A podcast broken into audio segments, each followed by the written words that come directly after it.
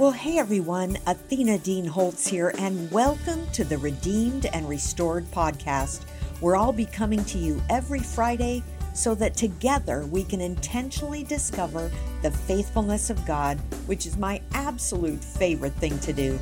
Every week, I'll bring you encouragement to see God working all things together for good, from scriptures to devotional excerpts to song lyrics to personal examples from my journey through redemption and restoration.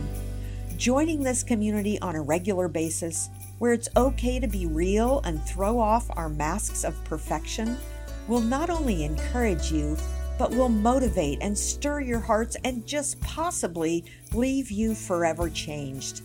In times like this, we all need to be encouraged as we face the challenges, difficulties, and losses of this life.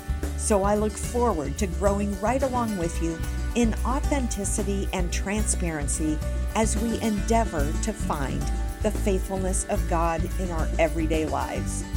So take a moment to write a review on Apple so even more people are able to find the encouragement you're about to hear. Each episode is broadcast on my YouTube channel before it's converted and brought to you in this audio format. If you'd like to get in on the fun and giveaways at my YouTube home, join me over there at Athena Dean Holtz for even more encouragement. So, hey, let's get started. Well, hey everyone, Athena Dean Holtz here, and welcome to the Redeemed and Restored podcast, where we connect every Friday so that we can either discover or rediscover the faithfulness of God. That's our intention for this weekly show. Today, I'm super excited to introduce you to Lori Hatcher, award winning author, women's ministry speaker, blogger, minister's wife, and healthcare professional. We grabbed a moment to sit down at the Florida Christian Writers Conference where we were on faculty together, and I got a chance to hear how God redeemed her bitterness and anger over the murder of her uncle. I'm telling you, this is a powerful story of restoration in the way God worked as He filled her with forgiveness and compassion you will not want to miss this interview. So, if you like this podcast, take a minute or two and write a review on Apple. That helps the algorithms and enables other people to find this podcast. If you're interested in watching the original broadcast on my YouTube channel, you can go to redeemedandrestored.tv and find all the videos there. So, hey, let's get started. Hey, everyone. We are coming to you today from the Florida Christian Writers Conference, the Lake Yale Conference Center. And I am here with Lori Hatcher, who is also on faculty with me this week. And I'm just super excited to hear her story of redemption and restoration. So, Lori, welcome to the Redeemed and Restored broadcast. Thank you so much for inviting me to be a part of what you're doing. You bet. Well, our audience would just love to hear. We've all got lots of examples of how God redeems and restores in our lives. So I would just love for you to share one of your favorites that helps us to kind of just get a little peek into how God works in your life. And thank you for the opportunity to share this story. This is a story that has really charted the course of my life for many years. I didn't know my neighbor's name until the day he murdered my uncle. A neighborhood squabble escalated into a firefight, and my uncle ran back into his house. They lived a couple of streets over from us. Locked himself in his bedroom, fumbling with an old, rusty hunting gun while his neighbor a trained marksman went back into his house, got his gun, burst down my uncle's front door, kicked in his bedroom door, shot my uncle twice in the ankles, twice in the knees, and once in the heart. And he never did a day in jail. How, how did that happen? He had a high powered lawyer who mounted a defense of self defense and got him off without serving a day in jail. And while our family shampooed the blood from the carpet Mm. and tried to pick up the pieces, he went on about his life as if nothing had ever happened. And he was your next door neighbor. He was my uncle's next door neighbor. Okay. We lived a couple of blocks over, but we were all in the same neighborhood. Yeah. And, you know, after a couple of months, I I used to walk all over the neighborhood and I'd walk by his house. I didn't know who he was. I knew there's Uncle, you know, Uncle Al's house and that's all I thought about. And so for a while I just avoided that street. And then I began I resumed our morning walks. I'd put my little infant baby in the carriage and the stroller and we'd walk through the neighborhood. And some days I would walk past his house and I would see him leaving for work in the morning, just like he did every morning. And I thought, that is so wrong. Here he is going about his normal life, working and family life, and and and and he has stolen that life from my uncle. And my uncle will never go to work again. He'll never get together with his family. He'll never, you know, read a book with his grandkids. And and the more I thought about it, the deeper that bitterness Mm.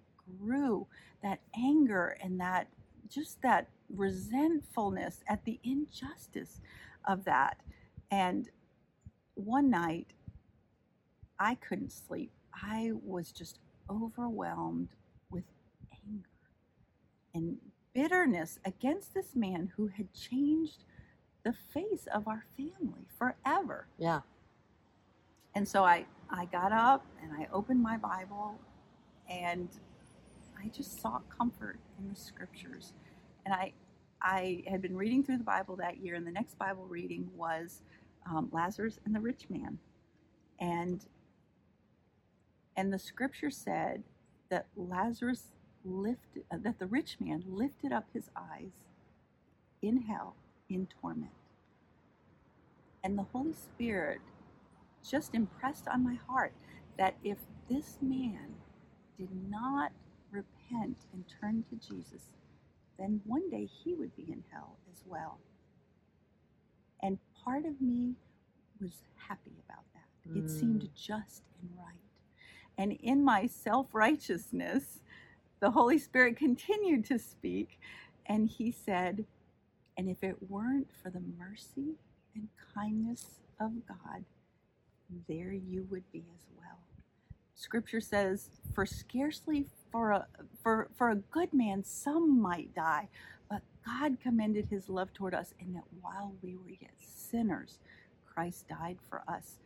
And and I knew all of a sudden that I had never murdered a man, but I was my sins were just as offensive to God Mm. and just as grievous, and I deserved hell just as much because our God's standard is perfection. It's not better than or worse than someone else, it's perfection, and we all fall short of the glory of God. And so, for the first time, I saw that man with Mm. compassion, Yeah. the compassion of Christ Wow. and I and then the Holy Spirit impressed on my heart, you need to share the gospel with him. Well, he was a murderer, and I did still have to live in the neighborhood. And so I thought, and I did still have a, you know, an infant baby. I, I needed, you know, to be responsible with this as well. And so I said, okay, Lord, I'm willing, but how? You know, I, I, don't feel comfortable just coming up to his front door and knocking and saying, hi, may I have a word with you? And so I did what so many of us writers do. I wrote him a letter Mm. and I I told him who I was. I didn't give him my name. I said, "You took a life that was precious, and and that hole will never be filled in our family." Said, but God is impressed And, and, and I am angry and I am bitter about that, that we will never experience life with my uncle again. I said, but, and God says that if you do not repent, confess and repent of your sin and call upon Him for salvation, then you will spend eternity separated from God. I said, but that was my story too. I didn't take someone's life, but I was just as much a sinner. And so I shared the gospel that came to me and how God showed us that all have sinned and fallen short of the glory of God, and there's none righteous. But God commended his love toward us, and that while we were yet sinners, Christ died for us. And I said, This is the forgiveness that I've experienced, and this is the forgiveness you can experience as well. Mm. And I need you to know that I have forgiven you Whoa. just like Christ has forgiven you because God forgave me. And Mm. with that same forgiveness that was extended to me, I extend to you. Mm. So I sealed up the letter and I walked by very early in the morning and I left it in the mailbox. And you know, I don't know what I expected. Maybe the next day I'd walk by and there'd be a Jesus fish on his bumper or something. Hallelujah chorus know, going from the whatever. house, But you know what? That's not my job. Yeah. My responsibility is not to save that man. My responsibility was to share the gospel because Yep. that's what God called me to do in that moment. Right. And also And to To forgive, him. forgive him. yes. to forgive him. Yeah. And you know, um, a famous scholar once said, to forgive is to set a prisoner free. And then you find out that that prisoner is you. And so all that anger and that bitterness, that inability to sleep, just the torment that weighed on me, Mm. all went away. Mm. It didn't, forgiveness doesn't negate the crime. That was an evil crime that was committed against my uncle and against our family. That does forgiveness doesn't make less of that. Right.